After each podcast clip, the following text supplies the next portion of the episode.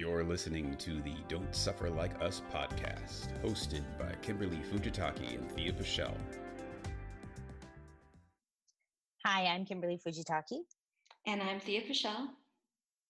And we are going to talk today on our special pandemic episode of Don't Suffer Like Us about coping with social isolation. So many of us right now are, who are in America, are facing the COVID nineteen epidemic, uh, pandemic, and we are all in social isolation, or we should be at least. And so it's important for us to find strategies on how to cope with this isolation, especially if you're an extroverted type person who needs that interaction and needs those um, connections. So we're going to talk about that today. Yes, and social isolation doesn't have to mean loneliness or no social contact. It just means you can't be with people physically right now that reside outside of your home, unless you work in a field in which you have no choice, like a first responder, nurses, doctors, people working in grocery stores, delivery people. But the rest of us that don't have jobs that require us to be front and center, it's we have to take time and isolate ourselves so that we can help those who are most vulnerable in our society not fall prey to this virus.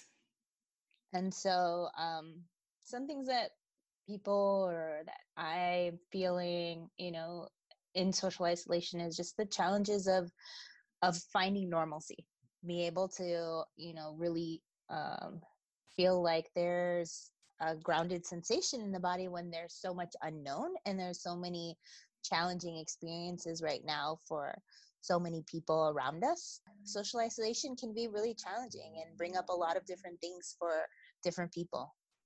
And right now with this going on, it's really hard to determine what day it is. Right? Because, you know, for most of us, we have clients, we have students that we're seeing on an everyday basis, or seeing people on an everyday basis. And now we're seeing the people in our home. Yeah. What day is it today, Thea? I think it's Monday. Monday. I have to look at my computer. Yeah. So, you know, everybody is having different challenges, and and you know, some people might not even feel challenged by this. Like, there's a, a bit of normalcy for me. You know, I work a lot from home, I'm self-employed, so I do a lot of things where I'm not in a large group of people all of the time. Obviously my group classes and my yoga classes in schools and with children have stopped, so that's really different. But other aspects of my business are kind of the same or about the same, and I'm still trying to keep that routine of being able to be effective and purposeful, even when things just feel like they're like blending together. Yeah, and that's also in our um, our live podcast. I talked about part of offering those classes also gives me a sense of of time. Yeah, a routine to be able to like get up, get dressed, you know, move your body, eat food, like those things. If we're not doing those things to take care of ourselves and just kind of like slugging off into, it can be somewhat depressing, you know, mm-hmm. feeling, especially if you're not used to being, you know, home. Um, not having a routine and just kind of letting everything blend together, it can be really disjointing to the body. Mm-hmm. And like for Kimberly and I, we're not only co-hosts of a podcast, we're also friends. And so we've been doing our yoga practice individually, not with each other, but around the same time, and then comparing notes. Yeah, you know, just having that connection of of like, knowing that somebody's doing something around the same time as you, like, can be really helpful in reminding yourself, like, you aren't alone. like reach out, especially, you know, I call my mom all the time because she needs that support from me. She feels really lonely when she doesn't, you know, see my face. And, and so, you know, I try to FaceTime her and talk to her and, you know, my grandparents and people that I care about, because that being able to see somebody, and luckily we have the technology now where it's much easier for us to be able to connect with people, even if we're not, you know, in the same room. Like Thea and I are recording this podcast over a video conferencing, you know, platform, but that gives us the opportunity to still kind of be together and do it, you know, but not necessarily be in the same room like we would normally be. Yes. And we're definitely not in the same room. We're not even in the same county.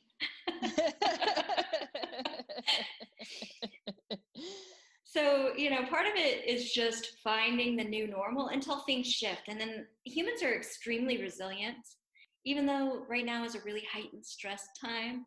As things shift and be, more things become known, a lot of things will become easier to deal with. And once we have more of a clearer date when we can get back into the swing of things, that'll bring comfort too. So right now, what we have to do is create a routine. I get dressed every day. Do you, Kimberly? Yes. No, I go for a walk outside in my neighborhood, just around like close and social distancing, obviously, um, but just to like get fresh air. And I've been taking pictures of random flowers, which helps me um, just feel more grounded, you know? So getting dressed is, yeah, is it's important to me. Yeah. And then we've been, with the exception of yesterday, because I was doing a teacher training through an online platform due to us having to do social distancing. We didn't do yoga together yesterday, but we've done yoga together for what, at least six days over the past, even though we're not even seeing each other. It's just that sense of camaraderie. And so we can do our exercise alone, or we could just use a friend to be like, hey, I'm going to do this. Let's do this. And let's compare how our bodies feel, how we responded to that teaching, whether we're doing it on our own, our own way, without any teaching whatsoever. We just have this time. And then also remember to eat. Anxiety increases when blood sugar drops. Yeah. And just being able to have something, you know, just like sitting down to eat a meal can be comforting for some people. And mm-hmm. so having the opportunity to, you know, do the best you can with, with having meals and, and sitting down to enjoy them. And, you know, there's a lot of food scarcity going on right now. You know, mm-hmm. L A U S D has children who are out of school, who are, who, you know, went to school, and those meals were really important for mm-hmm. them to be provided. And so, you know, they're, hopefully in spaces that you're in, if that's something that's going on, that your communities are pulling together. There's a lot of um, grab and go facilities that are offering free, you know, lunches and breakfast, two meals a day that you can go and pick up for your family. So, you know, if you have kids in the in the school system, that could be something that supports you through this, and getting a routine of like going and picking it up, and so that you have, you know, healthy things for you to eat. Mm-hmm. And your children. Yeah. And then connection. As Kimberly said, we're doing this through a video conferencing platform. She talks to her mom every day. She talks to her nieces and her sister and everybody in her family. Um, and I talk to her, and I talk to other people as well through texting, through And I hate to text. You know how much I like you if I'll text you. So I have a lot of communication going on that way, phone calls. Making cards, or, you know, writing letters. Like, that might be really nice to be able to do that. I think that, you know, having little projects can be helpful to keep your mind off of things that are challenging you right now. And a lot of people are creating different online communities right now to connect. For example, I'm a member of a women's writing group, and so we usually only get together once a month, and we have submission parties where we submit our work.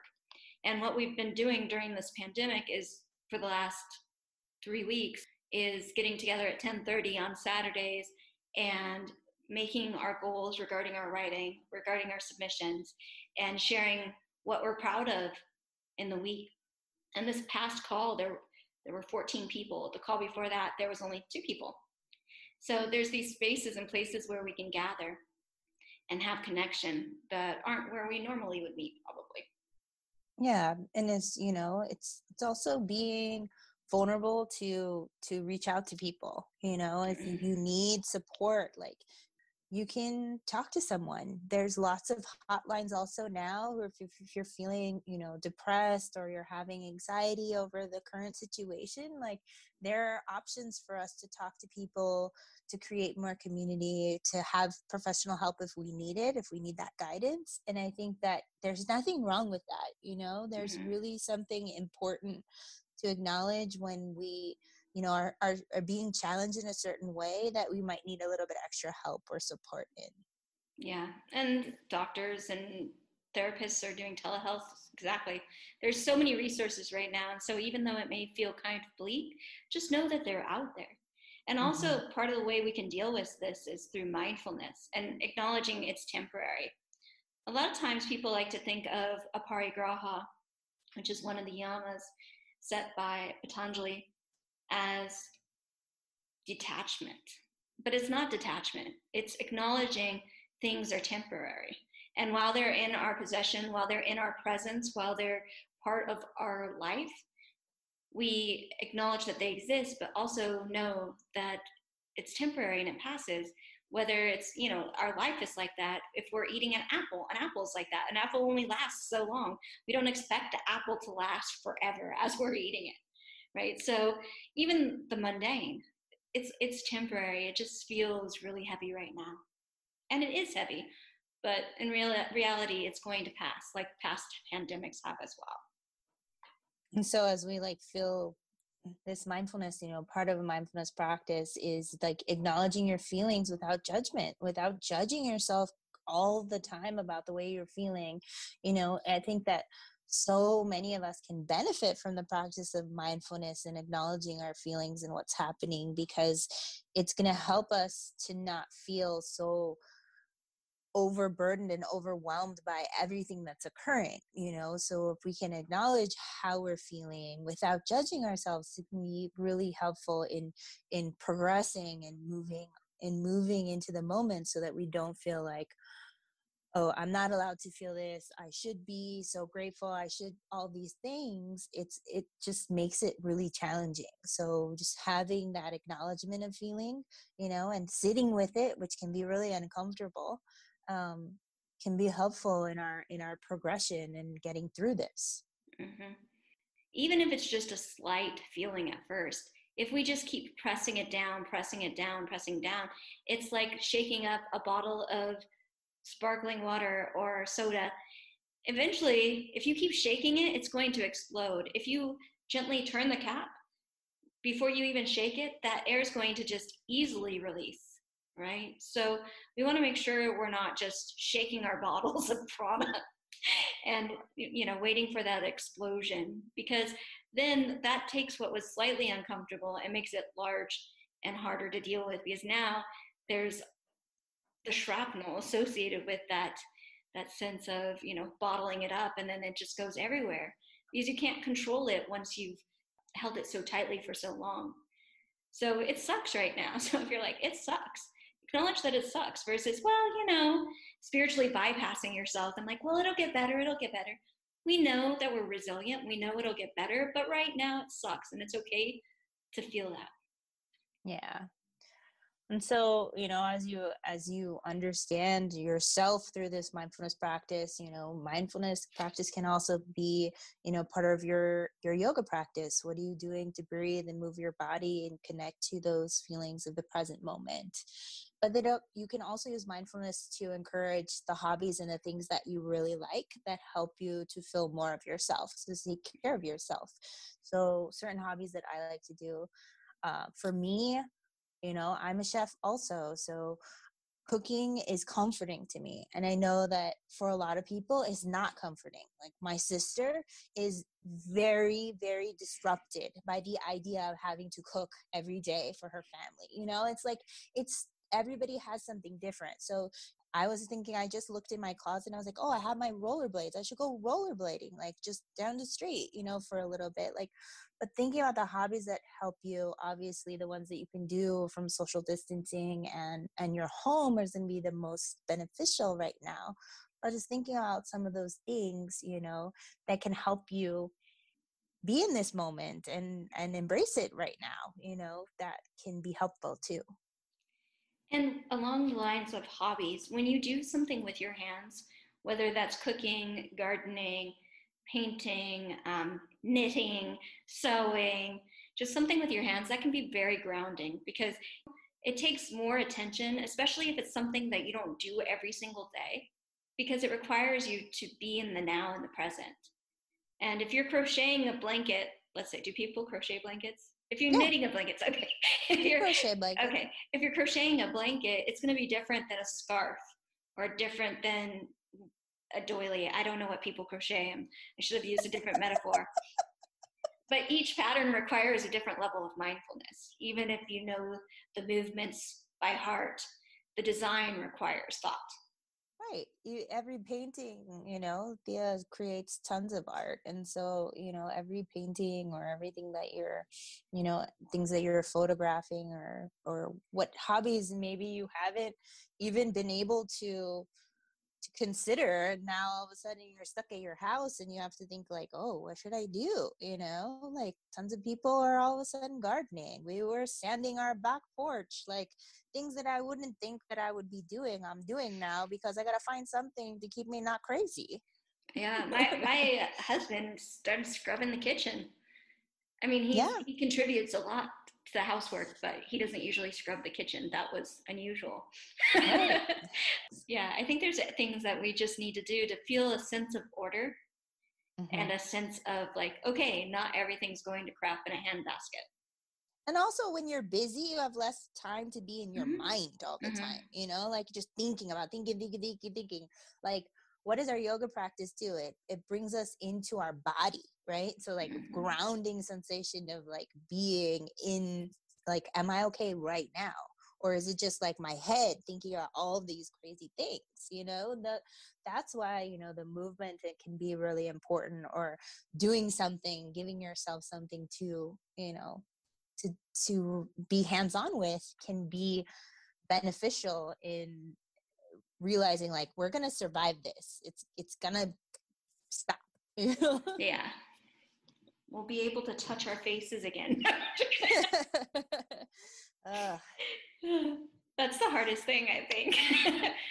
And I have really chronic seasonal allergies. So it's like, I saw a meme that was like, it would be great if my seasonal allergies would make me not feel like I'm worried every day that I'm catching the coronavirus, you know, oh. Like I would really like that to uh, diminish a little bit, but you know, like yeah. bringing some, you know, this is a oh, horrible situation, but you know, Thea and I, we like laughter. We like to, you know, connect in a way that is joyful because it's important to us to keep us going and to keep us, you know, of service to others. Life is too hard to not laugh occasionally, at least. Exactly. So, you know, just remembering that you just want to look at ways that you can create a routine, ways that you can continue to connect, and being mindful through this time. And that'll help you, the sensations and feelings of being isolated. Just because you're practicing social distancing and self-isolation doesn't mean that you have to be lonely or alone. So I hope you feel a little less alone hearing some of the things that we're going through. And if you need some support or help, please reach out to people. Please share. Um, and if you need something from Thea or I, please let us know. You can always post on social media and we will get back to your questions. So thank you and goodbye. Thank you and bye. Don't forget to join us next week for another episode of Don't Suffer Like Us. Make sure to follow us on Instagram and Facebook at Don't Suffer Like Us to join the conversation. For more information regarding Kimberly Fujitaki's Little Heroes Yoga teacher training, visit w w w dot little heroes yoga dot com. If you are interested in finding out more about Yoga Nidra and guided imagery teacher training with Thea Paschel, visit w w w dot thea paschel dot com backslash teacher training. Sign up for Module one to learn the craft and skill of leading amazing meditation sessions, or sign up for the entire eighty-five hour journey beginning February twenty-eighth in North Orange County, California. Thank you for listening.